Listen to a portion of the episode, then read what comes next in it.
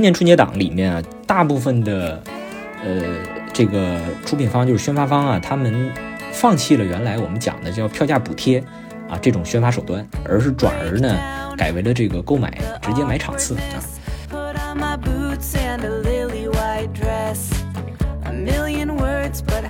就是说票价只是一个影响因素，但更多呢，就是说大家究竟愿不愿意去电影院看电影，其实核心还是在于呢这些影片儿。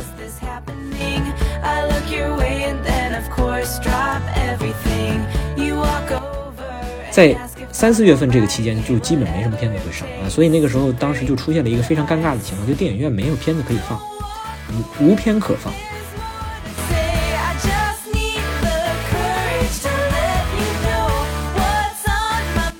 国家层面上总是想要去真正的去限制那些大的这个 IP 啊，限制那些大的这个流量啊，限制那些这个高薪的这些这个呃明星啊和这个团体啊，但是实际当中呢，这些人他们抵抗风险的能力是非常强的，也就是说对他们来讲，他们永远可以做到。呃我宁可不接你这个项目，我也不降薪啊！就是我，我完全可以保障我的，就是他完全完全可以保障自己的市场当中的溢价地位啊，并没有什么压力。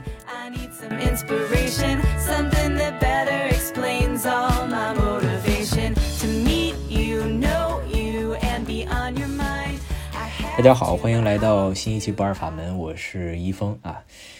呃，又是一年的这个春节档结束啊。其实我们这个播客啊，第一次录制呢，就是在去年的这个春节档结束之后啊。当时呢，呃，录的第一期内容就是关于这个《你好，李焕英》的票房的呃一个讲解啊。呃，当时啊，可以说是呃，二零二一年的春节档可以说是中国电影行业发展的一个，相当于是一个。呃，被称为是电影院的复苏的一个一个标志啊。那么，因为当时的这个，不管是《唐人街探案》啊，还是这个《你好，李焕英》，它的票房的这个呃数字啊，都是可以说很大程度上振奋了当时这个电影从业者的这个信心啊。所以，包括呢，后续这个，甚至在于，因为《你好，李焕英》它的。投资比较低嘛，然后最终的票房极高啊，所以当时还引发了一波发了一波，呃，电影投资的这个热潮啊，很多的这个普通的消费者啊，那投资人啊，都想要去考虑说拿一点这个闲置资金来做电影的投资啊，所以当时我也专门录了一期，后面我也是讲到了关于这个呃散户投资投资电影的这种法律风险啊，其实是我个人是不是非常建议的啊？那么包括今年呢，其实也处理了很多这个。呃，相当于是在《你好，李焕英》之后所发生的一些，呃，电影投融资的一些纠纷啊，基本上，呃，我我所经手的呢，就是可以说绝大多数呢投的就是很惨淡啊，就是很惨淡，尤其是散户投的，基本上就血本无归吧啊，更多程度上就是说，呃，走到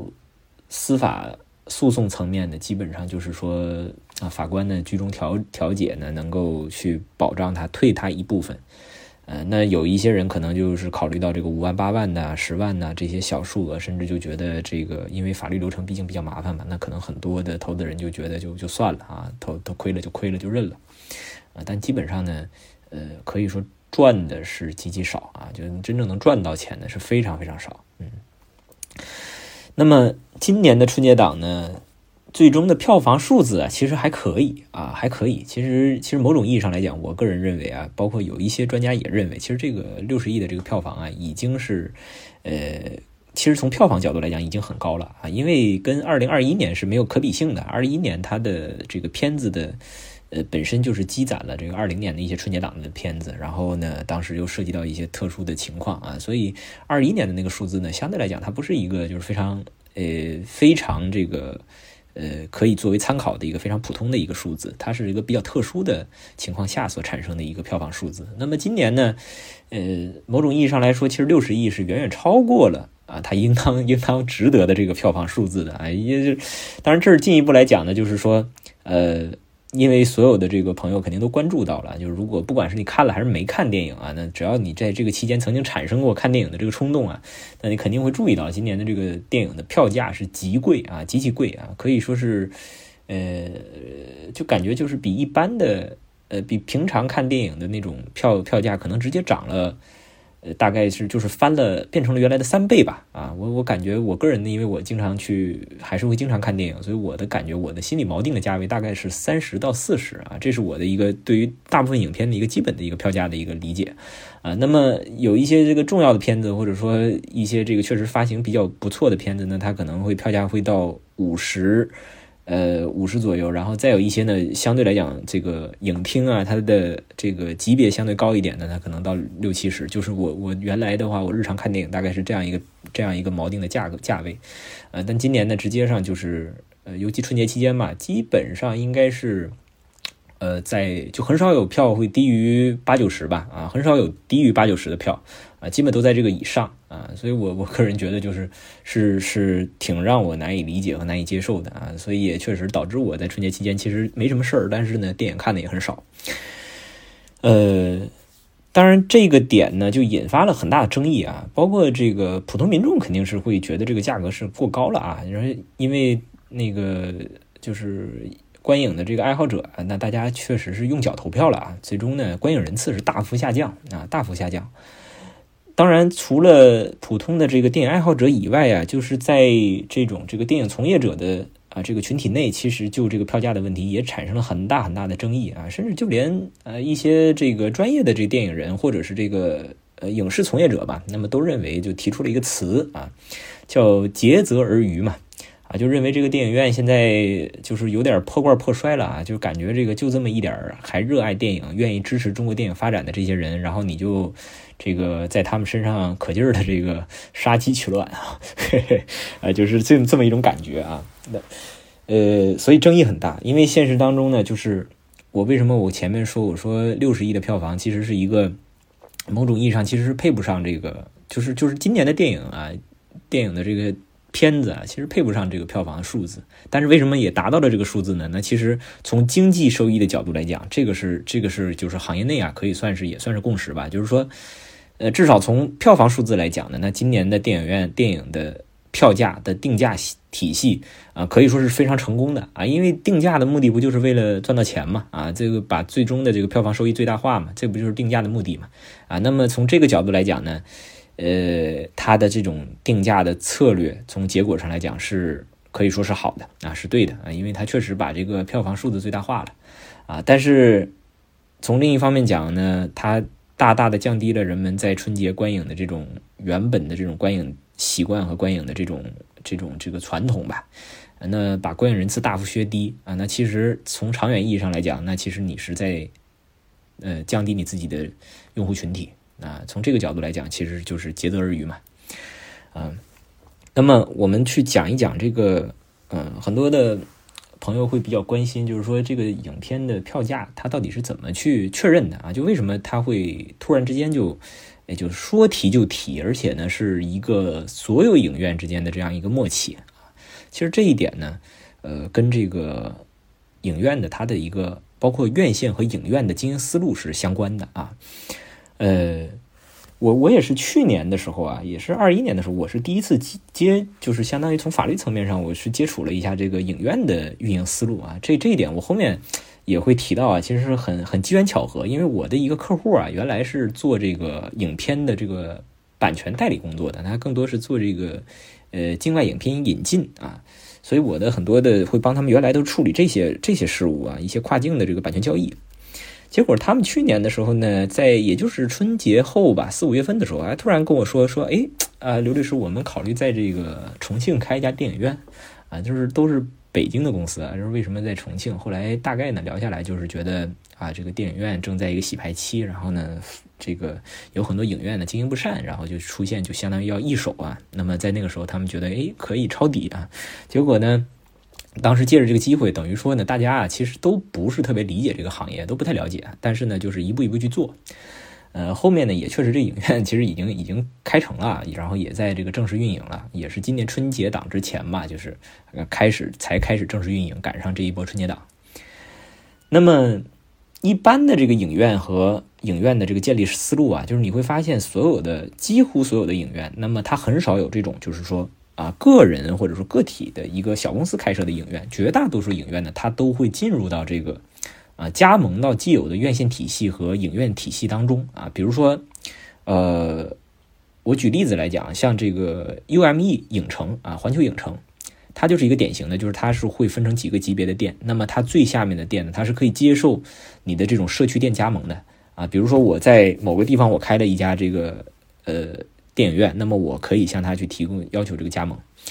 呃，为什么要去做加盟经营，而不是说呃个体经营啊？这个其中其实有一个很现实的问题，就是说呃电影院的这种你你去播什么电影，它不是一种。它不像这个超市卖东西，那么你去上货呀，这是很简单的一个事儿，你就找这个批发商去买就行了啊。然后这个包括比如说你卖可口可乐，你不需要说我去专门取得一个呃什么可口可乐的这个经销的这个资格啊，或者代理商的资格，这个没有没有没有必要啊。你其实你在哪儿能买到货源，你卖只要这货不是假的都没问题啊。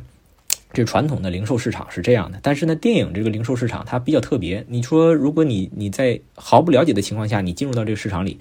那你其实是一个，就是说，呃，一个麻爪的状态，因为你根本不知道去哪儿去拿到这个所谓的电影播放的这个这个母带或者说密钥吧啊，这个发行拷贝，你这些东西。对吧？你你怎么去放电影呢？那到这个时间了，人家的都是按时的，由由他们的这个院线的这个呃一个大的院线经营方，然后院线统一向自己的这些门店啊去派发自己的这个数字拷贝，然后你拿到拷贝之后，然后在当天啊会给你发一个密钥啊，你输入这个密钥，然后在这一天这个电影就可以统一上线，就可以播播映啊。然后你出现任何技术问题啊，这些都可以随时会有有你的这个加盟商啊，他要去帮你解决。你如果自己去弄的话，这一套东西跑下来，你相当于你自己重新建立了一个院线系统，然后你去和这个中影和华夏啊，去就就中影华夏是两个总的电影发行商啊，你去跟他们重新去订立合作，然后从他们去拿，从他们那儿去拿这个数字拷贝和母带，然后跟他去结算，这个是非常可怕的一个事儿。这是你任何的这个个体经营来讲，你是做不到的啊，除非你是一个大的这个集团，然后你想要进入这个电影市场，那你说我自己重新开始一个院线系统啊，这个或许可以，但是对绝大多数的这个经营者来讲是做不到的。啊，所以现实当中，可以说这个电影院呢，它的每一个影院的定价，它更大意义上的不是这个电影院的这个经营的，比如说这个院的总经理，或者说这个影院的负责人他自己去定价，而是说他要从根据他上游的这个所有的啊整个集团公司的总体安排，然后把这个票价的定价系统发给他，然后他基本上总体上是遵照执行，他很少有自己这个控制的余地，而且呢是绝对不能够。啊，不能够违反上面的定价体系。比如说，我给你一定的空间，我说最低这个票要定到七十，你是绝对不能够低于七十的，否则的话，这会引起非常大的问题啊。那么，包括你的你的院线和你的这个票房，你的这个影院加盟商，可能都会对你进行处罚啊。这是这样的。呃，所以呢，现实当中今年的。简单来说，就是说，第一发行的时候呢，就是说，在第一步发行的部部分，就是把整体的发行的票价就有一个锚定的地方，就给它抬高，就是要求这个，呃，就是院线部分呢是当时是加了五块钱啊，然后后来呢分到影院的时候，各个影院呢又有一个限价，就是又加了五块钱，就整体上是，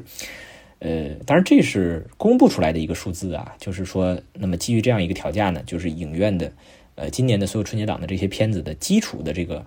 啊，票价发行价它就涨了十块钱，啊，就是肯定就是说比往年的锚定价格涨十块，但是呢，可是但我们也能发现啊，就是现实当中呢，这个电影它的票价抬升它绝对不只是十块钱啊，这就是因为呢，就是等于说你的基础价抬了十块之后，其实在尤其在春节档，就是春节这六天啊。一号到六号这六天里面，那么各个电影院它必须要有自己的这个调价系统，就是它在它在这个发行价涨的情况下呢，它必须要把它不同的这个分级影院，它在这个基础上去调价，然后呢，它基于它的院线定价的策略，它会有一个呃重新的调整。那么它会从就是比如说举例来讲，一个影院正常来讲，它会分成呃几个 level 的这种这个影院系统，那么。呃，比如说我如果有这种，就是就我们刚刚讲有一个叫叫社区店啊，再往上一点就是这个有这种这个精选店啊，或者然后再再上面就是旗舰店啊，就大家会看不同的这个院线或者说影院系统、影院品牌，其实你们去经常看电影就能感受到啊，比如说同样叫万达电影啊，万达影院啊，它的这个就不同的万达影院，它的它的这个水准啊，可以说它可以差距是非常大的。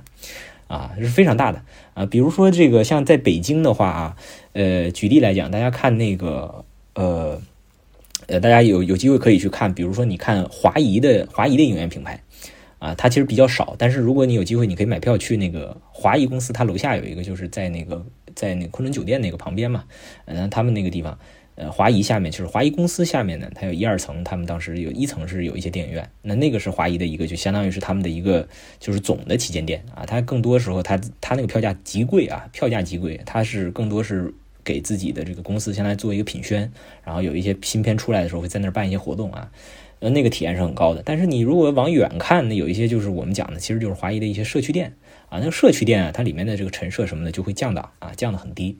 呃，包括你像这个博纳的话，呃，博纳影院。呃，在那个呃优唐啊，他们有一个就是也是相当于博纳的旗舰店啊，那个里面的就是整个你会感觉它的装修啊，还有它的这陈设都是比较不错的。呃，但是你要是换到其他的这一些一些，就我们讲叫犄角旮旯的这种这个这个影院啊，它那个就条件就相对就差很多了啊。所以从影院的它的梯它这种阶梯定定价的这种原则来讲。那么它必然会出现，就是说我的这种社区店啊是一个价格，然后我往上要逐逐节去攀升啊，逐节去攀升，哎，这个是一定的啊，所以就是说，那么你会发现在现实当中，由于这个基础价抬高之后，其实会导致你的这个最终的那种旗舰店或者说这种精品店，它的这个票价会大幅度的变化，大幅度的变化啊，然后再一个呢，就是一个影片的这种。呃，宣发方在宣发策略当中会出现的一个重大变化啊，这个呢，其实我我个人是没有参与的啊，没有参与过，但是呃，这也是有一部有一篇这个微信的公众号文章啊，专门写今年的这个电影的电影春节档的一些宣发的情况啊，诶，写的是很有意思的。这个文章呃，就是我我还特意在朋友圈还 转发进行了一些评论啊，它挺特别有意思的一个文章，因为他写了一些今年的春节档呃宣发当中的一些一些内幕吧。那么有一些呢，是我我可以从我的这个就是说观影者的角度呢，我可以从这个一些就是猫眼上啊去看完之后，发现确实是这样。还有一些呢，就是他这么一说，你也不确定是不是真的，但是你听起来应该是就是可能会是这样。它里面专门强调了两件事啊，是对今年春节档这个票价影响比较大的。一个呢，就是今年春节档里面啊，大部分的呃这个出品方就是宣发方啊，他们。放弃了原来我们讲的叫票价补贴啊这种宣发手段，而是转而呢改为了这个购买直接买场次啊。呃，什么叫做票价补贴和和这个买场次啊？它是两种这个不同的，相当于就是影院的宣发方的一种促销手段啊。票补呢很简单，就是说，呃，我前面呢有这个影院的这个。呃，这个票价的一个基本的一个定价系体系啊，我们都定好了。定好了之后，然后那么由于今年的发行价是整个是，比如说六十块钱啊，那么每一个你所有人都不能够低于这个价去卖啊啊。但是呢，如果说我这个宣发方啊和那我为什么说把宣宣发方和出品方放在一起来讲啊？就是说，因为就是这个宣发的资金呢，那是由其实实质上是由。这个投资方、出品方和这个宣发方，相当于他们共同去承担的啊，因为这种春节档都是大片子啊，最终你回回款多少，他是要把这宣发费扣扣下去，然后再大家继续分这个收益的，所以这个钱等于说就是这个上游啊，宣发方和出品方他们共同去承担这个宣发成本。原来呢就可以用这个宣发成本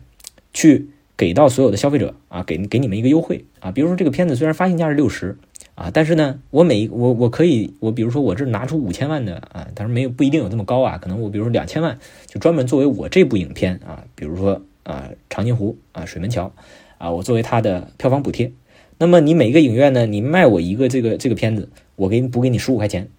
啊，你卖一张我补给你十五，卖一张补给你十五。那这样的话，等于说你这个影院我在宣发渠道上，那么比如说猫眼啊或者淘票票，你就可以有这个优惠的这个力度。啊，所以呢，看起来你这个片子卖的时候是七十，但其实呢，我给你个补贴五十五，哎，这样你就七十你就无法那个消费者你是无法接受的。但是你你当你看到好像是五十五的时候，哎，你觉得好像就还可以，你再弄个优惠啊，就是就低于五十了嘛，对吧？啊，这个这个是可以的，啊，所以原来呢，呃，很多的呃这个就是宣发方他会用票补的方式。那什么叫买场次呢？买场次呢就更简单了。买场次就是说，呃，我作为这个，就是以前我们讲啊，有有很多的朋友说说为有没有票房，说这个票房几十亿、几十亿，这个是不是说这个作假呀？票房有没有作假？有没有注水啊？呃，买场次呢，其实就是注水的一种体现啊，就是说我自己出钱，比如说你这一场电影啊，你这场电影你一共就是呃这个一百个座位。那我直接把这一百个座位，我用一个票价，比如你正常一百一百块钱一张票，那我就把这一百块钱一百张座位全买下来，我把这一场次买下来，啊，也不过就是这样算下来就是呃一万块钱嘛，对吧？一百乘一百嘛，一万块钱我就买下这个场次，然后我直接我的票房里就就加了这一万的票房，啊，就是我把我的钱直接相当于投入到票房里，然后我就买这个场次，然后体现在我第一天、第二天的这个我的这个票房的我单单个影片的票房成绩里面啊，也就是说那样的话，相当于什么呢？我第一天可能我这个片子啊，原来我的这个第一天的票房收益可能也就是呃五千万啊，但是我啪我投出两千万来买我的这个票房，那我这片子一下就变成票房收益七千万啊，这样呢？在整个这个竞争行列里，我就相当于可以显得我这个票房成绩还可以啊，不是那么差啊。呃，当然，原来呢，其实这个这个买场次这种方式啊，相对来讲呢，是会受到一定的这个，就是说，它不管从这个呃，就我们讲道义层面上，还是从管控层面上，它它是会受到一定限制的啊。因为你这个电影呢，你买场次，其实说白了，你还是某种意义上，你是在给消费者、给观影的这个群体一个。呃，一个错误的引导啊，因为客观来讲，你是一个假的票房嘛啊，我我这个我在当时那个就是初二吧，初二的时候我就看到了这个情况，因为因为他在这文章里写，我其实在初二的时候我就我就看到了这个，为什么呢？我当时在看那个，我当时在准备买票的时候，我就翻这个电影院，我家旁边两家电影院，我就翻他们的这个，呃，他们的票房的这个，就是翻这个这个影院的排片嘛，然后就打算买票，就翻着翻着，我就发现非常神奇，比如说。你会发现，二月二号啊，假定就二月二号这一天啊，呃，就是二月二号当天晚上啊，可能就当天二月二号从十二点，就中午十二点开始到晚上，这些场次你都能买到票啊，每部电影你都能买到。但是呢，从到零点之后啊，到这个二月三号凌晨一点钟、两点钟、三点钟、四点钟，你会发现这个影院它有场次，而且每个场次都是都是都已经票全部售罄啊，全部售罄。这个是，就是你一看你就知道，那他一定是就是所谓的买场次，啊，一定的，因为因为你不可能说出现这种情况，大家这个白天啊，二月二号的下午晚上不看电影，然后我非要等到二月三号凌晨我去看什么这个长津湖水门桥啊，三四点钟四五点钟我去看看完了看到凌晨六点，这不是有毛病吗？对吧？这不不现实，而且你不可能说真的卖，不可能说出现售罄的情况呀，对不对？啊，所以这个就是一定是假的啊，买场次。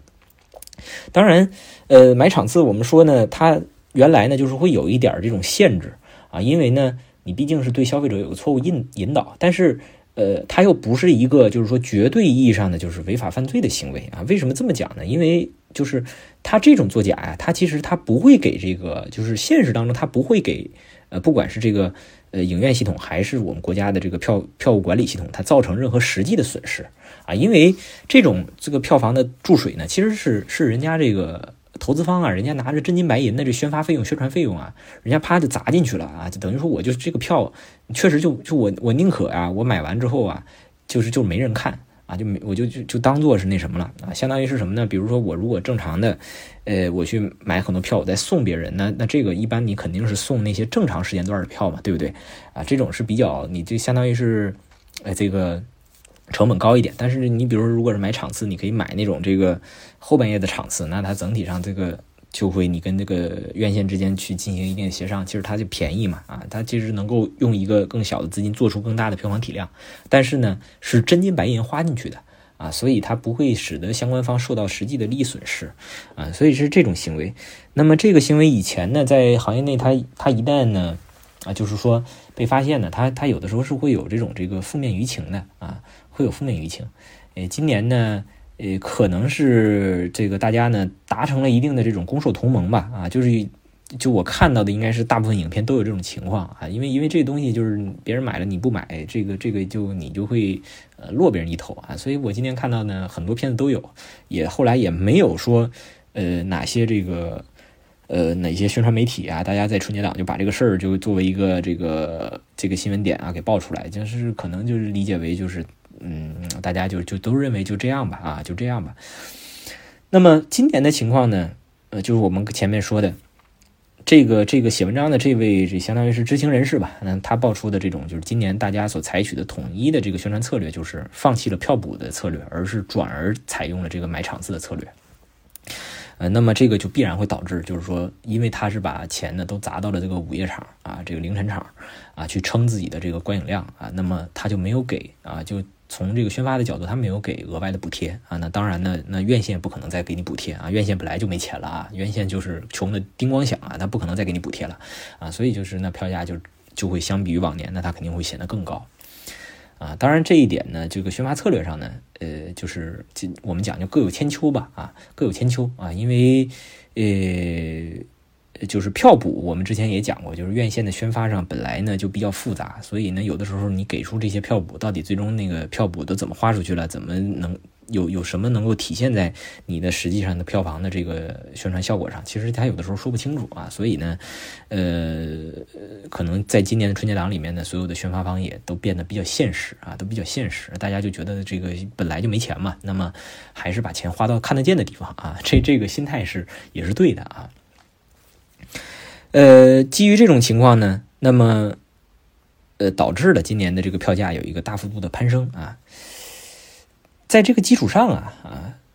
虽然说这个票房啊是达到了这样一个，就是说啊达到了一定的这个水准啊，虽然说比去年低，但是呢，其实从某种意义上来讲啊，包括业内的一些人总结呢，呃，其实也认为这个票房也够了啊，已经比较高了啊。但是呢，令大家所担。就是令这个从业者啊所顾虑的更多呢是电影人次的大幅下降啊，呃，这个呢从长远来讲是比较可怕的一件事儿啊。当然这一点啊，呃，我们讲它票价呢，它可能只是一个影响因素，更多呢其实呃包括呢一些有一些专家和学者啊，包括一些这个资深的从业者，那么他们的判断呢。也是认为啊，就是说票价只是一个影响因素，但更多呢，就是说大家究竟愿不愿意去电影院看电影，其实核心还是在于呢这些影片儿啊，就这个是你你就是说我去享受电影也好，我去在家看电视也好，你的核心是在于你要去接受这个内容啊，你要去关注这个内容啊，而不是说呃我就是我春节档一定要看电影，我春节档一定要看电视剧，它它不是这样一个逻辑，嗯，所以呢。从影片的情况来讲啊，今年的这个春节档的片子，呃，客观上来说呢，还是呃差点意思啊，差点意思。呃，这从三方面、三个侧面来讲呢，其实都是有问题的。一个是这个，首先是影片的数量啊，其次呢就是影片的类型啊，再一个就是影片的这个质量啊。从这个数量上来讲，其实今年呢。呃，整体它的上映片子的数量其实比去年是有下降的啊，有下降。尤其是其中有一些原本的这个比较受到瞩目的一个片子呢，呃，最终因为各种各样的原因没有上啊。这个其中有两部非常有代表性，一部是这个沈腾主演的这个《超能一家人》啊，因为沈腾呢在春节档是有非常高的号召力的。那么这个片子呢后来啊，据说呢是因为出品方之间担心这个同质化影片的这个相互竞争啊，因为可能是考虑到这个。呃，这部片子它和这个是什么呢？就是那个这个杀手不太冷静啊，他们两个应该是有一个，就是说相互的可能是在呃氛围上和这个有一定的这种冲突啊。那么最终呢，相当于是打算把这个超能一家人往后放，放到这个可能会放到啊，这一延可能就比较长了，搞不好可能延到那个暑期档去了啊。啊，可能会往就是相当于他们觉得自己，反正我两部片子嘛，都是这个可能出品方之间有一些利益关系，那么我们做一个这种赛马的策略啊，这种机制啊，这是一个。呃，夺冠呢，还有一部就是这个这个很也是一个其实是冬奥的献礼片嘛啊，夺冠，呃，孟美岐和这个夏雨主演啊，那么因为这个这也是一个比较重要的这种舆情公关事件嘛，那么呃，最终呢。呃，当然，最根本的原因啊，就是不管怎么说，就是说，不管是从宣发的角度还是怎么样，其实最根本原因就是，呃呃，电影局最终没有给这个夺冠下这个供应证啊，没有下证，那么就压根儿就没有批准你在春节档上映的这个可能可能性啊，就所以就不存在说，呃，撤档或者延延期的这个一个说法，就等于说人家压根儿就没批准你上啊。当然，为什么没批准呢？那那。呃，这个其实就是我们讲不批的原因有很多啊。我可能说我暂时就是我发下来，就是我春节档就发了这几部片子的证，然后我我怎么怎么样，这有很多种原因啊。因为每年的春节档影片的公映许可证，呃呃，基本上啊，就是说除了那种像《唐人街探案》这种是很早之前下的证啊，然后怎么怎么样，大部分的时候呢，就是历年的传统，就是春节档的影片在定档之后啊。呃，会在同一时间，这个电影局会统一下证啊，所以就是统统一啪下来这一批啊，没有你啊，那就是没有你了，就是意思就是你春节档就不要上了啊，就是是这么一个情况啊，所以这样呢就少了这两部片子，这两部片子其实都是呃相对来讲这两部片子呢是比较符合春节的这个大家观影的这种选择的倾向呢？一个是喜剧啊，一个是这种这个符合冬奥冬奥会的这个在冬奥会前面做个预热嘛啊，大家看到今年的这个冬奥是势头很猛的啊，受到关注度极高啊啊，所以其实这个夺冠这个片子应该是是有机会的啊，但是呢没上，那么没上在冬奥会之后，呃能不能上，以及上了之后会有什么成绩啊，这个都很难讲了，就很难讲了。那么从类型上来讲呢？呃，就是两部主力片子都是战争片儿，啊，这个这个本身呢就有点这个比较难啊，比较难啊，因为春节啊，大家去看这个东西就没有什么特别的这个这个必要性啊。再一个呢，就是影片的质量啊，影片质量，其实这一点啊，我觉得今年春节档还是比较明显的，就是今年的这个春节的这些片子啊，呃，我们讲去和前去年以及这个前前年吧，啊，就《流浪地球》那一年。啊，这这和这两年做对比啊，可以说今年的这个，哎呀，今年的这个片子的质量基本就是可以说是真的是不行啊，真的是不行啊。如果说我个人去比较的话，我觉得可能是这个这个狙击手和这个笨小孩啊这两部片子呢，呃，是是达到水准的啊，是达到水准的啊，至少呢就是说从电影角度来讲，就觉得还不错。呃，长津湖水门桥呢，其实和长津湖是一个问题，就是说。诶，是一个这种某种意义上是主义走在影片质量前面就是说人家是拍出来呢，去去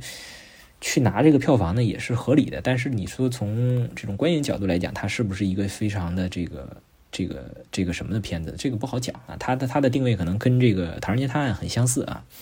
啊。当然从那么他们俩的差别就在于我们前面讲类型上有还是有一定的差别啊。那《唐人街探案》它在春节放，它肯定是更讨喜的啊。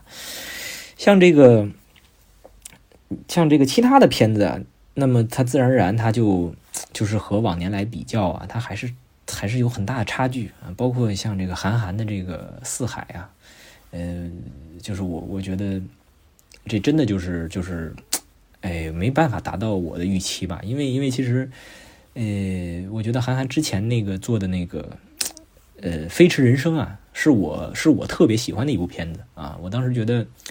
呃，这个确实是极其用心，而且呢，可以说是我觉得是这个确实能够证明韩寒的这个导演的功力啊啊，很厉害。呃，但是今年这个《四海》呢，从各种角度来讲，都都是哎呀一言难尽吧啊。那么像去年春节档呢，其实当时有几部片子就最后没有拿到很好的成绩啊，像这个华谊的这个《侍神令》啊，还有那个当时刘德华呀这些主演的这个《人潮汹涌》，其实这两部片子啊，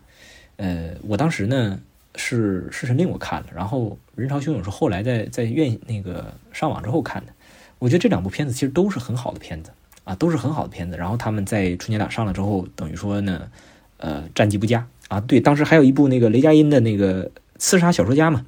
三部片子啊，这三部片子其实都不错，最终的票房都很惨淡啊，都很惨淡，就是不能说呃，就基本可能是没赚钱啊，甚至是亏的。这三部片子在去年那个竞争下，就是你如果把这三部片子放在今年的春节档，你就会觉得，哎，这个是都是属于是很不错的片子啊，都是很不错的片子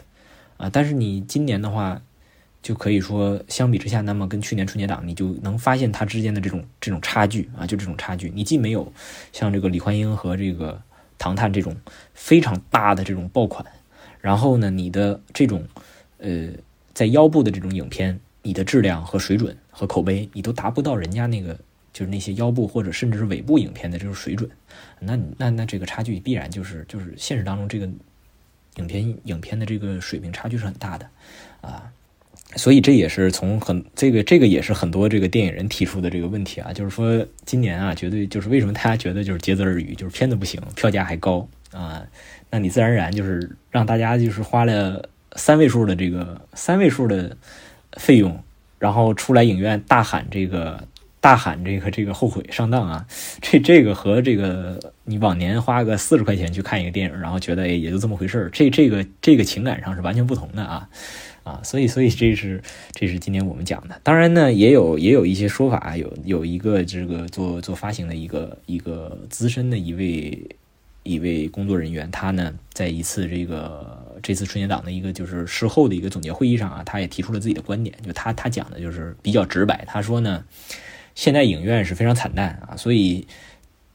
从影院的角度来讲啊，影院和院线需要考虑的是如何生存啊，如何生存，就是是考虑的是如何给员工发工资的问题，如何不倒闭的问题啊，所以他们考虑不了那么长远啊，所以定价体系是个很现实的，他不是要要去养鱼的啊，定价体系就是为了在就是在当前赚取最大的利益，然后呃想办法生存下去啊。当然，其实这个这个我们讲啊，从逻辑上来讲，好像他说的这个呢，也并没有反驳到竭泽而渔的这种质疑。啊，因为因为他也认可，但是他他可能强调的就是说，哪怕是竭泽而渔啊，这也是当前中国电影市场不得不承受的一种后果。因为因为影院是要生存的啊，不然的话，你你生存都生存不下去了，就没有就不不用谈这个什么了啊。这个也是一种一种现实当中的考虑，就鱼塘都要都要干不下去了啊，那就不不不不谈养鱼的问题了啊。呃，当然这是今年春节档的情况啊，其实呢。呃，我今天探讨的内容啊，可能更多呢，也不一定会和这个法律相关啊。有一些也是我作为这个这个既是电影爱好者啊，同时呢，也是一个在从业当中也有一些呃有一些这种这个跟电影发行啊当中有一些交集，然后也会相当于从我这个角度呢，又能看到一点点的这个呃中间的一些故事啊。那么接下来我我觉得呢，就是说春节档是一个。嗯，它呢更多呢是就是说，在二零二一年整个电影市场发展之后啊，在二零二一年的一个某种意义上是二零二一年电影市场的一个收尾。哎，那么这个谈到这个话题呢，我觉得就可以去聊一聊二零二一年整体上啊电影市场的一个变化啊和这个整体的一个情况啊。其实用两个字来形容二零二一年的电影市场是比较，我觉得是比较。贴切的啊，比较贴切的，就是就是片荒啊，就是没片子啊，真的没有片子。呃，我在中间呢，呃，就是我我我呢，在呃，我个人是一个比较喜欢去电影院看电影的人啊，就是非常喜欢。但是我个人呢是，就是我对于这个影片是比较挑剔啊，就是我不喜欢一些就是呃，哪怕是票房很好，但是我不喜欢的话，我也不会去说啊，我我认为我是一个这种呃。就是我不像是一些这个有的电影的这种这个呃一些博主啊或者这样的一个爱好者，他们会会把每个片子会看全啊。比如说这个片子特别火啊，比如说《长津湖》啊，那么我就必须得看啊，哪怕我我对他不感兴趣，我也要看看完了我写个影评啊什么的。我我呢不会是这样，就是我我有的时候我会觉得这个片子它它不配让我走进电影院啊啊，会有这种感觉。那么。整个二零二一年呢，就是这个过程当中，可以说就是，呃，能够吸引我去买票去进进电影院的片子就非常的有限，非常有限。而且现实当中呢，从另一个侧面也能说明这个事儿是什么呢？就是啊，大家如果有有印象的话，记得在去年的话是有大量的这个经典影片开始复映啊，其中呢最典型的一个是《魔戒三部曲》，一个是《阿凡达》啊，这两个大片呢，其实呃。呃，去年在复映的时候，而且宣传度径非常响啊，宣传的非常的大啊。这两这两个系列影片，其实他们的片这个影片的时间时间都很长，时间都很长，而且呢，呃呃都是很老的片子了啊。那么，呃，你会发现他们在复映的时候，还是能够在当时的呃中国的这个院线里面占据非常大的排片量、排片比重。阿凡达在上的时候，你会发现就。别的片子基本排不上去，啊，为什么会出现这种情况？啊，就是因为你本土的片子就基本上来讲，就是本身那个档期就大家就没有人，啊，想上那个档期，啊，就觉得这个档期不太行，然后上来的呢也都是就是说，哎呀，也就是觉得这个险中求胜负吧，啊，那么结果当时呢，由于啊，当时为什么会把《阿凡达》这些片子拿出来复映啊？其实就是因为。呃，实际上是因为这个，就是电影局的官方指令啊。因为当时呢，从三月份的时候开始，呃，因为三月份是第一个淡淡季啊，就是从春节档结束之后啊，当时李焕英还播了很长时间。但是李焕英那边在春节档延续之后，其实呃，今年大家也会也可以关注一下，就今年也会是这样，就是春节档结束之后啊，一直到暑期档这中间三四月份，呃呃，就这个这个期间吧，三四月份基本上是一个非常淡的一个啊，非常淡的季节。啊，就是影院它不会有什么真正的好片会会放这个档期来播的啊，它可能在五一的时候啊，会有一些片子在五一档去试水啊，但真正的这个呃院线的再再赚下一波钱的时候，可能就是暑期档了啊，那是很遥远了，六七月份了啊。那么在三四月份这个期间就基本没什么片子会上啊，所以那个时候当时就出现了一个非常尴尬的情况，就电影院没有片子可以放，嗯，无片可放啊。那么从这个宏观调控的角度，那你不能让这电影院闲着呀，对吧？你总得有片子来引吸引大家来进入这个电影院，要不然大家那电影院就真的不行了。所以当时呢是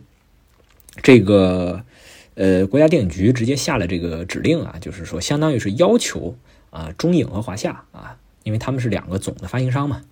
那么要求他们各自呢拿出片子来，你必须要在这个阶段来上啊，所以当时呢是是这个呃是中影啊啊中影当时就是比较也算是有点这个这个也也很有考虑吧，就最后经过各种博弈呢，在三月份的时候他们拿出了拿就拿出了这个阿凡达啊，这是开启了在二零二一年由于片荒或所引发的这种经典影片复映的一个一个趋势。结果没想，但但是呢，就是因为大大家对于这个经典影片复映啊，就是那个季节本来就淡啊，本来就淡，然后啊特别有意思啊，就是因为这个季节本来呢就不好去争抢票房，然后也没有片子愿意上。当时呢，华夏这边也要拿出一个片子的指标来，最后呢就出现一个特别尴尬的情况，就华夏呢当时就觉得这个时候《阿凡达》对方拿出来的呢，自己拿什么片子出来可能都不好去竞争，最后呢就相当于找冤大头吧啊。也不能叫找冤大头，就是说从排期里面呢选来选去呢，就选中了一部这个进口片选了一个叫就的边境迷雾啊，呃，一个从俄罗斯引进的一个片子。这个片子还是我的客户做的引进，然后后来由另外一个单位做做发行，呃，当时就比较惨淡啊，比较惨淡。就这个由于《阿凡达》上映之后呢，这个边境迷雾基本上票房很低啊，非常低，就是大概在如果没记错，可能是。一两百万吧，啊，一两百万的一个票房，哎，很惨啊！因为你要想从这个国外辛辛苦苦买一个院线电影回来，然后在国内票房只发了几百万，啊，这种情况下，你然后加上你百分之三十的这个这个收益啊，等于说分到最终分到你那个收益那儿才百分之三十，也就是说，呃，才这个五六十万的这个出品方的这个收益啊，你根本不可能覆盖你的这个引引进费用的啊。所以嗯，二零二一年整个电影市场的这种情况啊，可以说呢，呃，应该说是可以预见到的。因为之前呢，等于说从这个最早的一八年那个前后呢，开始这个影视行业的地震，呃，本来是这个事态非常好啊，但是呢，由于这个嘿这个范冰冰、冯小刚拍这个手机二，然后得罪了这个崔永元啊，那么后面一系列的这个连锁反应啊，直接引发了这个税务风暴啊。这是影视行业的一个特别标志性的事件。那么自那儿开始呢，就是影视行业受到了极大的挑战和影响。呃，之后呢，很快紧接着就是这个二零年的这个疫情。呃，那么这个疫情呢，就导致了这两个事儿加起来吧，因为它叠加的。因为一八年之后呢，就是这个这个行业里的钱没有那么好赚，呃，有一些资金就流走。但是呢，很多人还是考虑在想办法。而而二零年呢，这个就是影院停业啊，然后包括这个本身呢又受到原来疫情的原来这个行业影响，那么就导致大量公司倒闭破产啊。呃，在这个背景下，其实呢，呃，其实我我在这儿啊，还是可以展开聊一下，就是说不同的啊，就是影视行业当中不同的这个呃单位啊，不同的这种这个就是不同的这个单怎么说呢，就不能叫不同的单位吧，就是呃在。至少在电影流程当中啊，不同的组成部分，其实它面对这样一个危机和风险，其实它的这种感受啊和它的应对，呃，其实是完全不同的啊。呃，举例来讲，其实我们就拿院线电影来说啊，其实它里面可以分成三个板块啊。一个板块呢，就是最上游的这个呃投资人这个板块啊，它往往呢就体现为电影的这个出品方啊。呃，比如说我们能看到，经常看到像这个。呃，一般啊，你看电影出品方里面数在前面的，像中影集团啊、中国电影集团、上影集团啊，像这个华谊兄弟啊、博纳影业啊，这些呢都属于是典型的，就是出品方啊。他们呢更多，他们所在电影当中担这个承担的角色呢，就是一个投资人的角色，就是他们每年资金体量比较大，但是呢，他需要把钱交给呃相应的团队去完成他的片子啊。呃，那么。呃，这样一，当然他们也有自己的这个制作团队啊，他们也也会有制作团队，但只是说呢，我我刚刚之所以说他们更多是以出品方的角色来出现，其实因为影视行业它毕竟它还要有几个主要的这个资金来源嘛，那么资金来源其实更更更主要的，在尤其在现在这行情没有那么好的情况下，它更多体现在这些大型的影视集团啊，呃，第二个部分呢，就是我们讲的这种这个制作团队啊，制片方，呃，承制单位呢，其实相对来讲，尤其在院线电影这个领域里啊，其实承制单位呢，他们面对这个整个的税务风暴和和这种税务地震，然后再到后面的这个呃呃这种这个疫情影响，其实制片团队啊，呃，我个人认为受到的影响相对来讲呢。呃，比这个其他几个端端口呢，其实是要小很多的啊。因为制片团队它有个特点啊，他们这种是典型的就是项目制的这种工作，呃，更多呢，比如说，呃，影尤其是电影电影圈里面，那很很多知名的这种制片团队呢，它其实是以一个就是以一个主要的这个呃。这种这个导演或者编剧啊，以这样一个人作为核心人物，那么他打造的一个比较知名的这样一个制作团队，呃，他们呢，其实他们是承担了大量的这种院线电影里面的主力电影的一个制作。啊，我举例来讲呢，就是像这个，呃，我们知道像这个宁浩啊，啊，呃，像这个管虎啊，这些新锐导演啊，再像这个张艺谋啊，包括这个冯小刚啊。呃，再有呢，像一些这新生代的这个呃，开始这个演而优则导啊，像这个徐峥啊，他的团队啊，那么其实他们这样的团队呢，呃，本身因为他的团队人员呢，其实是相对来讲比较精简的啊，并不是说。呃，我要做一个电影，所以我时时刻刻养着一支，就是说一整个剧组的人啊，那是不会这样的。他们往往呢，就是说我只要有核心的主创啊，有这个就有我的这个，我作为这个主演也好，同时也是导演，那么我有我核心的创作人员，我有我自己的比较重要的编剧的这个编剧团队啊，能够帮我就是从导演的角度来讲，帮我来选剧本啊，帮我来改剧本啊。那么同时呢，我有一些。比较靠谱的这个制片团队啊，就是说大制片人，然后有一些执行制片。那么我有这个，他能帮我把这个剧组的钱的这个问题呢，能梳理清楚，把预算管管清楚。那么只要有这些呢，再有一些这个像一些其他的法务团队啊、财务团队，那么呃，其实我这个团队并不会很大啊，然后我就可以呢，能够很好的运转。然后这中间呢，因为我也等于说没有资产啊，其实我所负担的无非就是一个人力成本啊，所以这种情况下，那么以这样一个。呃，特别的这种大导演或者大明星的这种团队，那么其实以他个人的这个这样一个项目收入啊，他去养这样一个团队，其实没有什么太大的压力啊，没有压力。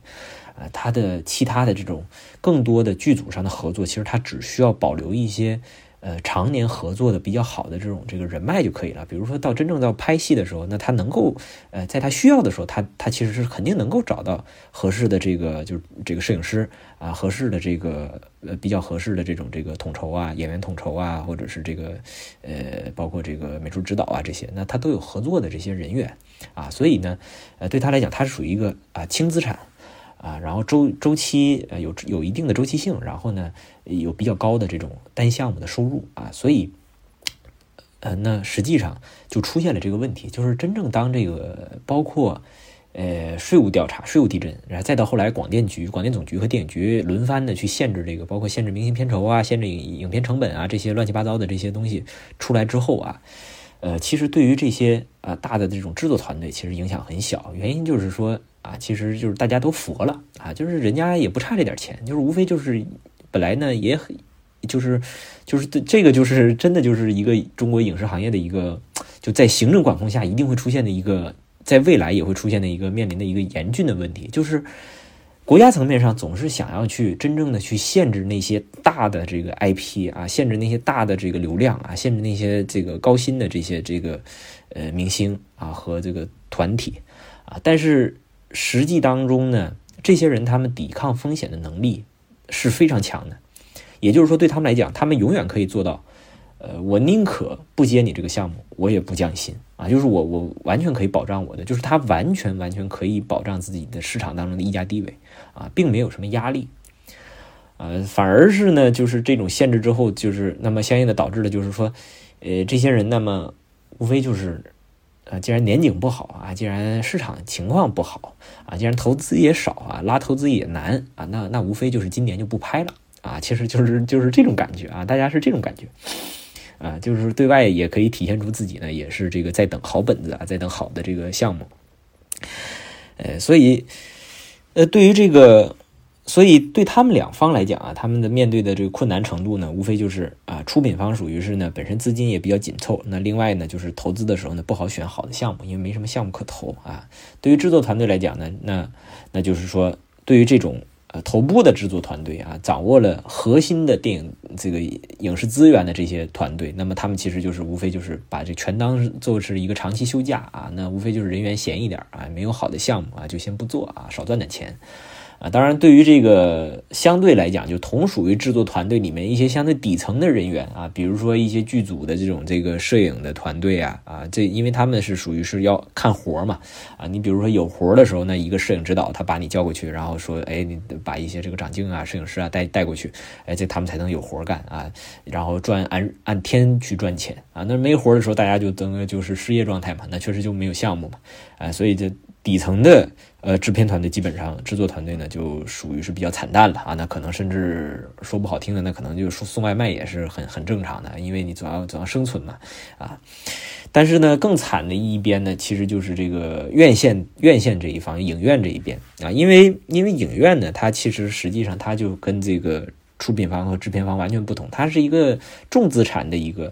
呃一个重资金的一个运营的一个。一个一个机构啊，那他平时你要有这个场地，你你有一个很高的租金的成本，然后你还要有一个很高的日常的人员人员维护的人员支出啊，你你不可能说你淡季的时候你那个影院就关门了，把大家都遣返啊，然后等到旺季的到暑期了，然后你再把人招回来，这是不现实的。影院它也是一个小公司嘛，那你把人招进来，你就得给人家一年十二个月要付钱的啊，所以影院它是重资产的啊，它它重资重资产的话。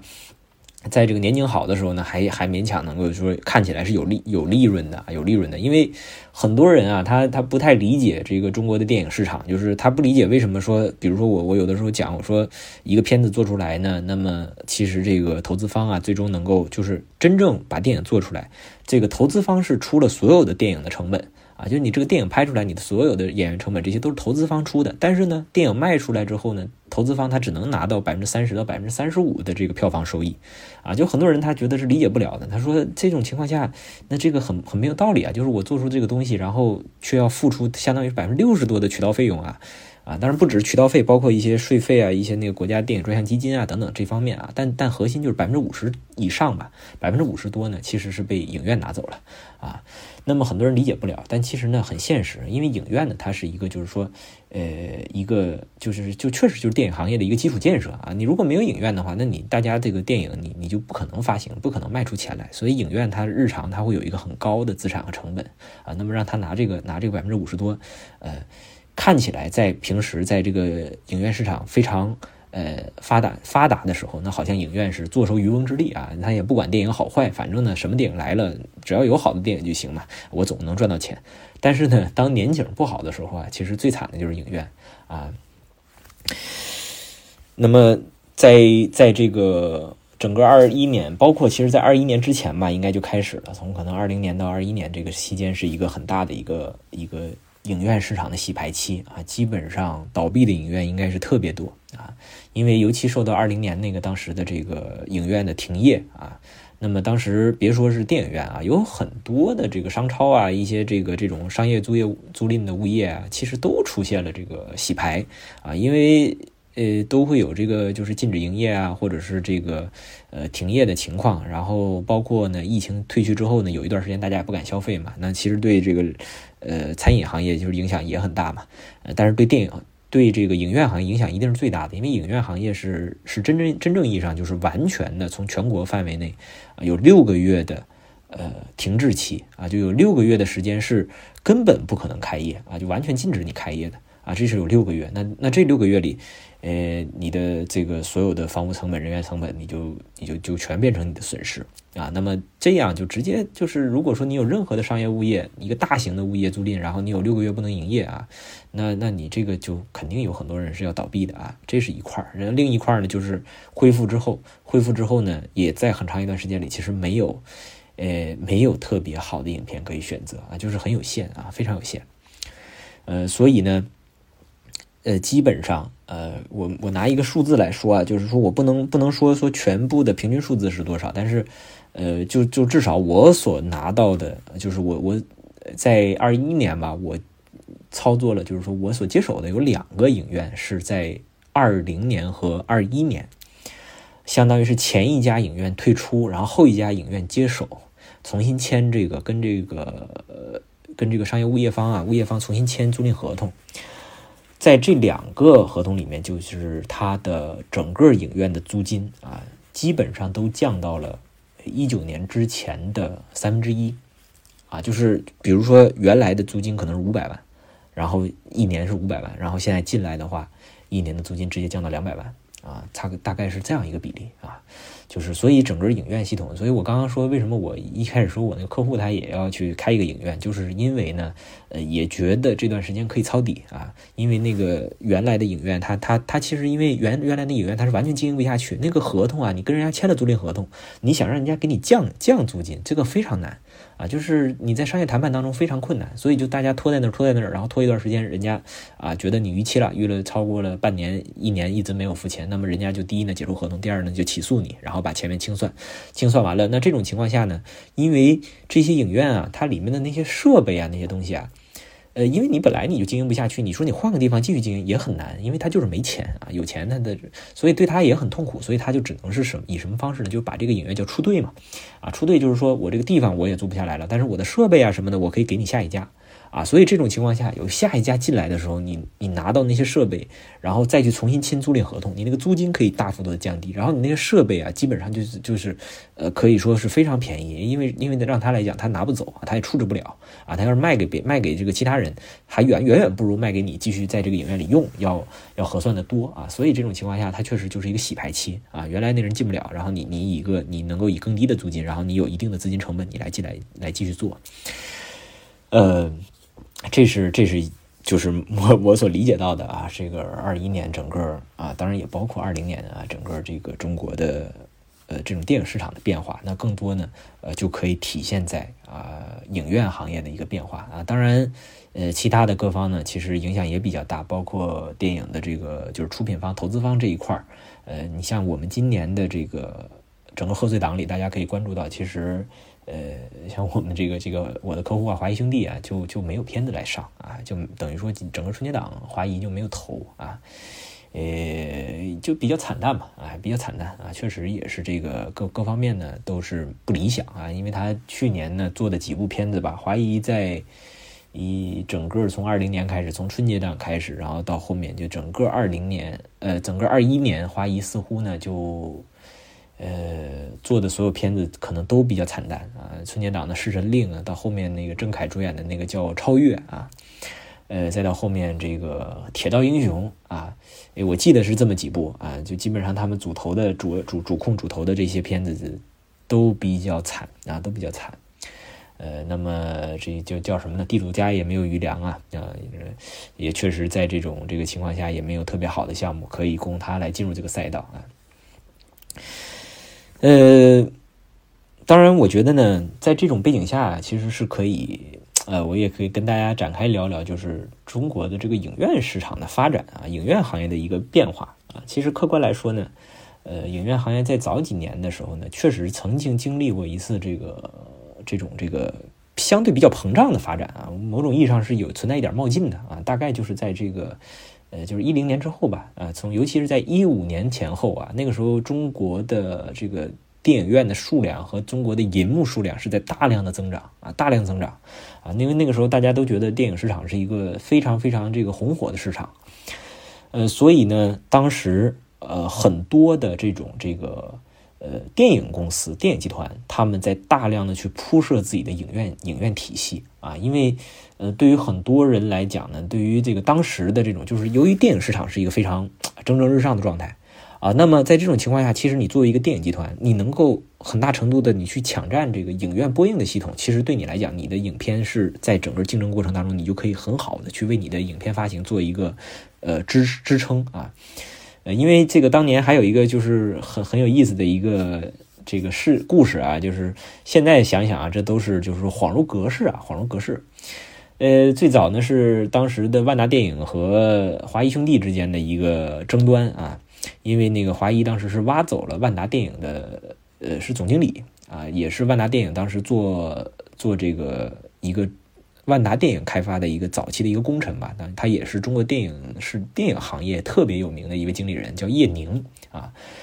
呃，当时呢是华谊把他挖过去，相当于变成了这个华谊的电影电影制作部的一个这个主要负责人，然后呢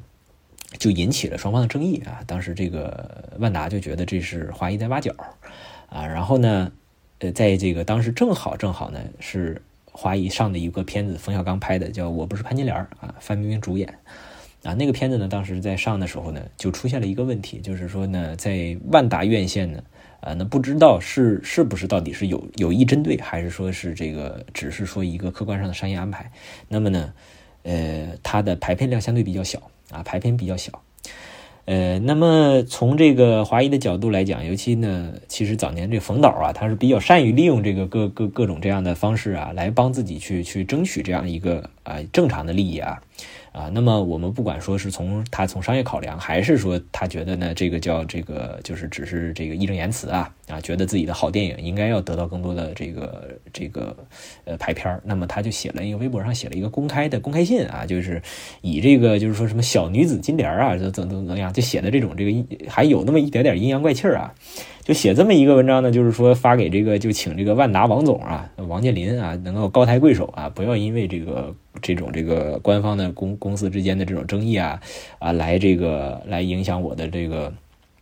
以这样一部这个文化作品、文艺作品的一个这个啊正常像是向这个人人民群众啊提供的这个呃机会啊。啊，发了这么一个文儿啊，其实是就是比较就有那么一点点两个集团公司之间的这种争议啊，因为因为这个东西你是摘不干净的啊，对吧？你说这个冯小刚和华谊之间的这种关系，你你现在你说啊，这个这个希望华谊和万达之间的争端不要影响到我这电影拍片，这个这个东西这个不是扯淡嘛，对吧？你这个肯定是一回事儿啊，所以呢，他但是他发了这个呢，就是其实某种意义上呢，也是从商业角度来讲啊。要去给自己的片子去争取一点这个流量嘛，对吧？让大家一关注，哎，大家就觉得哎还是能看的嘛，就去看一看，这一下票房不就上来了嘛？啊，这个也是一个，就是说我们也可以理解啊。呃，结果呢？当时这个万达公子啊，王思聪，然后也是隔空回应啊，发了一篇长文啊，就是说这个我们这个排片啊，都是基于正常怎么怎么样啊，都没有任何的这个私心啊，也没有任何针对啊。你的片那简简而言之呢，就是说那我不给你排，是因为你这片不卖座嘛，对吧？啊，然后最后呢，还专门还提了说啊，我们一向是非常公平公正的，但是呢，这个不像某些公司啊，人挖角啊，怎么怎么样啊，就特别把这个这个叶宁的这个跳槽这个事儿又在后面又给他就点点出来啊，双方掰扯的很很这个很厉害啊！当然，这个事儿说明一个什么问题呢？就是说，在电影市场比较发展比较快速的那段时间呢，其实呢，呃，大家都能看到啊，就是如果你作为一个就是华谊兄弟，你作为一个啊中国电影市场的啊电影出品的一个大户啊，但是你不掌握啊，你无法掌握院线，你无法掌握影院的分配资源。啊，那么你再牛逼的片子，你当你出来的时候，那人家想要压你一手是很容易的，因为我在排片上是我有真正意义上话语权啊，呃，所以呢。其实，在那几年里面，包括华谊啊、万达呀、博纳呀，那么他们都在啊，就是说，就是有点这跑马圈地啊，到处开电影院啊，到处去去去盘盘自己的这个好的场地。所以那个时间，我也是我说，就为什么，呃，一九年之前能把电影院的这个呃这种商商超的租金啊炒得那么高。啊，当然，当然，那个时间啊，就是说这种商商业物业的，它的租金整体就是一直在涨啊。那在在疫情之后的，大幅度回落啊。但是电影院呢，也尤其受到了这个呃各种各个电影公司跑马圈地的影响啊。呃，但是呢，这个，我就像我们前面说的啊，当当年呢，就是在电影市场蒸蒸日上的时候啊，这个影院都还是盆满钵满，而且呢。呃，每个公司都会有自己那个经济上的那种计算嘛。那么计算的时候呢，呃，看起来呢还是能够觉得自自己的这个这个从未来的票房估计上，然后自己这个电影在当地能够拿到多少的票房份额，然后看来那长期还是可以盈利的啊。但是现实当中呢，就是呃，当你的呃当地的电影市场大幅度萎缩的情况下，那你的电影院一定是。呃，一定是大量亏损的啊！这个就是当当问题出现的时候，就会发现这种重资产的这种呃团队和呃这种板块啊，业务板块就很难支撑啊，所以就后面的很多影投公司啊，呃，慢慢的就会进入到一个勉力维持的一个阶段啊。呃，这是当然，一个是呢本身的电影市场的萎缩，那另外一个呢很重要的问题就是在受到疫情的影响啊，那么。呃，其实不只是中国，实际上，呃，最终能够验证的，就是说，全世界范围内，呃，都出现了这个问题，就是在疫情之后呢，呃，电影这种，呃，这种这个作品形式啊，因为电影本身是一个非常独特的作品形式，它在呃任何的，就是哪怕是在法律规定里啊，其实，在全世界的这个基本上大多数国家的法律规定里，都是把电影作品啊单独列列为一项，呃，这种法律意义上的这种这个著作权载体的啊，它是单独单独列为一项。啊，所以其实它因为它的历史悠久嘛，啊，它它就是一直都是把它作为一个单独的一个作品，所以这种电影作品，它的发行渠道在疫情当中就是直接受到了一个重要影响，就是在过去的呃几十年里面，那么电影一直它的发行渠道就是百分之九十以上啊，可能就是电影院来播映啊，电影院的供应，这是已经形成了一个呃这个。就是一个非常非常默认的一一件事，但是在疫情下，呃，有大量的公司开始选择啊，有大量的影片选择了由院线转为网络发行，呃，这样一种转变呢，可以说就是说，对于新的电影观众来讲呢，是很容易接受，或者说或者说觉得是理所应当的啊，大家就觉得，哎，这个电影就像电视剧一样，它本来就应该在这个这个网络平台上先放啊。我在家里看和在影院看没什么区别啊？为什么就？但是事实上呢，就是说这是对于整个电影市场、对于电影发行啊，是一个根本性的变化啊，甚至于乃至于说这个就会直接导致你的呃这种影院的电影的这个市场体系可能就就发生了结构性的变化啊，因为因为就像我们讲的，在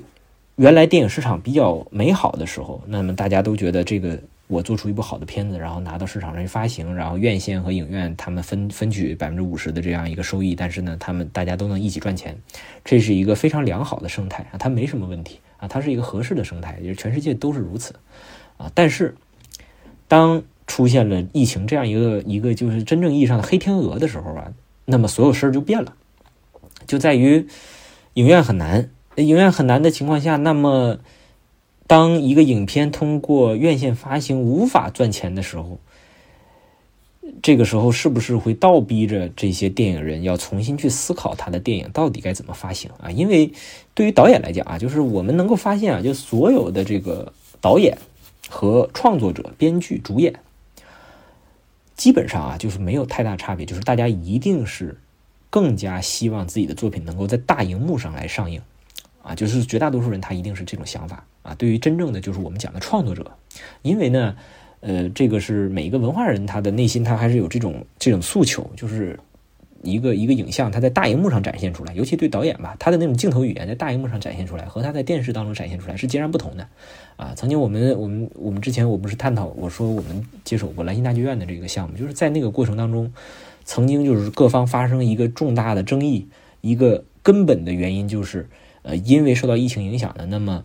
呃，中间曾经有这个一些投资方提出过说，那么既然这个囧妈都能卖给这个都能卖给呃字节跳动啊，那我这个能不能也去卖卖给字节跳动？就是在西瓜视频上做直接就网络首发啊。当然，这个我们讲，呃，在电影行业，就是你在网上先发了之后，就基本上不太可能在院线再发了啊，就没有影院会去再再上你这个片子啊。大概是就没有宣发方会愿意去给你做，哪怕你是非要去上，那也就是院线一轮游啊，就是就是它是这样一个逻辑。所以呢，当时呢就是有，但是确实受疫情影响，这个片子发不出来。然后呢，有的投资方又想回款，大家就看到囧妈卖了六个多亿嘛，那么大家就在想说，我我我作为出品方，我想回款呢啊，也是正常的一个考虑。但是当时呢，出现一个重大的争议，就是说，呃，导演对于呃院线上映是就是百分之百的坚持啊，绝对不会让步啊，呃，所以这当然这是一个插曲啊。呃，也就是说，对创作者来讲，他一定是希望自己的片子能在大荧幕来上。但是呢，真，但是当你也意识到，尤其在对于投资方来讲，他是拿了真金白银投进来，他是需要商业回报的。那么，当你这个片子在大荧幕无法赚钱的时候，该怎么办呢？对吧？你就只能倒逼你去调整你的思路啊。呃，所以在整个这个二零年开始吧，到二一年，那么。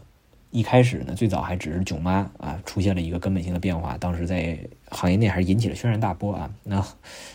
后来呢，就逐渐出现了更多的这个情况，包括这个，尤其像美国那边啊，北美的影院市场也出现了两个例子，一个是花木兰啊，迪士尼的那个流媒体上的，还有一个是那个黑寡妇啊。其实还有还有一个是什么？还有一个那个神奇女侠啊，几个片子最终呢都是在流媒体首发甚至呢，呃，当时我看到一个新闻啊，就是因为黑寡妇在那个因为黑寡妇首发的事情呢，然后约翰斯嘉丽还起诉了那个是起诉了环球还是华纳，我这记不太清楚了啊。呃，就是你当然，这个肯定是跟那个演员合同有关啊，因为就能体现出，当然有有可能是有这个利益上的纠葛啊，因为因为呢可能会有约定，比如说呃原来合同里可能会有票房收益里面的百分之多少，或者超过多少之后，这个会有一定的这个演员的奖励啊，这个应该会有啊，可能是经济上纠纷，但也有可能呢，就是说呃说白了就是我跟你签合同的时候说的说好的这是一个啊院线电影啊。啊，就是说要上大荧幕的片子啊，我是知道它是个大荧幕片子，我才会以就这个很简单嘛，就我我认为它是一个院线电影，我才会收这个钱来演这个院线电影啊。但是如果你最后你啊变成网大了，网络大电影啊，就是这个不一样了，对我来讲就是两件事，那我就不能不能是按照这个钱来收这个钱来跟你合作啊。这所以其实呢，呃，他这个起诉至少是我觉得就是从道义上来讲是没问题的。当然到底是后来呢，我也没有关注啊下文没有关注下文，很可能最后是要和解的，因为这种事儿呢。呃，比较比较比较特比较特殊啊，比较特殊，而且确实受到疫情影响，大家也都相互呢，应该是相互理解啊。呃，那么一方面呢，是有这些片子，它它等于说就直接啊从院线就没发，直接变成了网络发行。那另一方面呢，就是说基于这些影片已经出现了这些例子，那么同时呢，加上院线发行呢，非常的不景气，也不赚钱。所以进一步就导致呢，很多的出品方在把片子拿出来卖之后啊，在已经院线发行之后，呃，客观来讲，那么本身预期的时候，在预估的时候就觉得并不是很乐观，在真正拿出来播的时候就更不乐观啊，更不乐观的情况下呢，这个时候就引发了第二个问题，因为电影的这个。院线的发行成绩不理想啊，这个时候呢，在院线继续撑着这个，在院线去播，其实没有实际意义。甚至呢，很多情况下就是影院说是你这个片子还在映，但其实呢，可能每天呃，这个影院一个地区的影院可能每天这个影院就给你排一场到两场，而且都是垃圾时间，可能给你排个早上九点播一场，然后中午十一点播一场，还是工作日，这谁谁看的？没人会看的啊。所以就是排个垃圾时间给你排两场，看起来你这个片子还在映，但其实没有意义。所以这种情况下就会。那么所有的出品方他就会面临第二个问题，那我什么时候把它卖给呃卖给到这个就是平台啊？因为因为呃因为大家也关注到嘛，现在所有的电影它一定会转到网络平台，嗯，这儿呢就会涉及到一个博弈啊，就是你转的越早呢，那么网络平台它可能也越愿意给你多花一点钱啊，对吧？因为因为你早的话，就等于说网络平台它可以吃到你的院线宣传的那波宣传红利。啊，等于是你院线的啊，每天都在宣传，然后呢，过个十五天，过个二十天，然后我这个爱奇艺，我只需要哎宣布，哎，这个什么什么电影在我这儿要首发了啊，VIP 可以免费观看，对吧？等于说我把你的那个，你的你的原来你院线上线的时候，你在什么这个抖音啊，你在这个微博啊投放的，豆瓣啊投放的这些电影宣传资源，就等于说替我宣传了嘛？啊，这个一定是。但如果说有一些大的。这个院线片子，你一直在那个，你一直停在这个线上，啊，都都播了一个月了，呃，然后该看的都看的，看差不多了，呃，然后呢，你过了一一个半月、两个月，然后这个时候你你卖给我这个平台，我平台是也可以上啊，也可以卖钱，但是呢，肯定这个时候我的这个价值那么就相对低一点，啊，当然，呃，我们会发现其实这个逻辑也很简单，就是在院线卖的越好的电影呢，嗯，它的。我们讲所谓的就是窗口期啊，就是从我电影院上线一直到呃我的网络上线之间的这个差这个差距的期限，那么往往是票房越高的电影，它这个窗口期就越长啊，对吧？可以理解嘛？因为我在放在院线上，因为我口碑好啊，我再放院线多放一天，我就能多多多多赚一天钱啊啊。那么有很多呢，可能做的很差的啊，就是票房卖的很差的电影，那可能隔个十五天二十天。啊，就就你在网络上就能看到了，啊，那么这儿就会逐渐就会引发一个非常严重的问题，就是说，那么我们作为一个观影的一个爱好者，当你逐渐意识到这个市场当中那个窗口期是在不断缩短的情况下，啊，当你意识到就是说，可能是原来的窗口期可能是一个月两个月，但现在的窗口期可能就是十五天二十天，如果说。二十天之后，我就能够在家里的电视上看到这部电影。那我为什么要在现在掏出五十块钱去买电影票呢？啊，这个这个问题，我相信肯定是，如就是说，它是在当窗口期逐渐缩短之后，它一定会变成很多的，呃，这种走进电影院的一个青年人或者中年人，他们要考虑的一个问题啊，就是当窗口期不断缩短的时候，那么，呃，他选择电影的这种必要性和优越性都会降低啊，都会降低。呃，所以啊，说说回今天这个话题啊，其实是比较沉重的。就是说，呃，我呢，我个人是非常热爱这个电影，电影这个文化啊，我也非常喜欢看电影啊。但是，就像这个有些人讲的这个啊，就是为什么去看电影？就某种意义上是它有一种这个。确实，你有一些感觉，你有一些这种感同身受的这种感觉也好，或者是你对于这个电影镜头的那种审视啊，你可能真的就是在电影院呢能够体会到那种那种感觉啊。当你在家里的时候，其实你很难去沉浸在一个影片里啊。当然，除非这个大家有土豪朋友啊，家里就有一个地下有个私人影院啊，这种可能又不一样，对吧？有的家庭是有的啊，我知道啊。那么。但是呢，如果只是用一个电视在客厅里放一放呢，往往是无法做到沉浸。那你中间有各种事情，都会打断你对电影的欣赏。有很多片子，其实你在家里看，你是感受不到它的美好的啊。那么，所以影院的这种文化呢，其实它是它曾经是很辉煌的，它曾经也是很重要的。但是，呃，在目前的至少在中国吧，这个电影市场的一个发展的一个情况，加上网络平台的这样一个崛起啊，那可以说。呃，电影院，嗯，在未来肯定会不断的去流失它的观众群体啊。哎，当然这个是好事还是坏事呢？这个也很难讲了，这个很难讲。所以我们这一期呢，就就聊到这里啊，主要也是探讨一下今年春节档的一些情况啊。我们下期再见。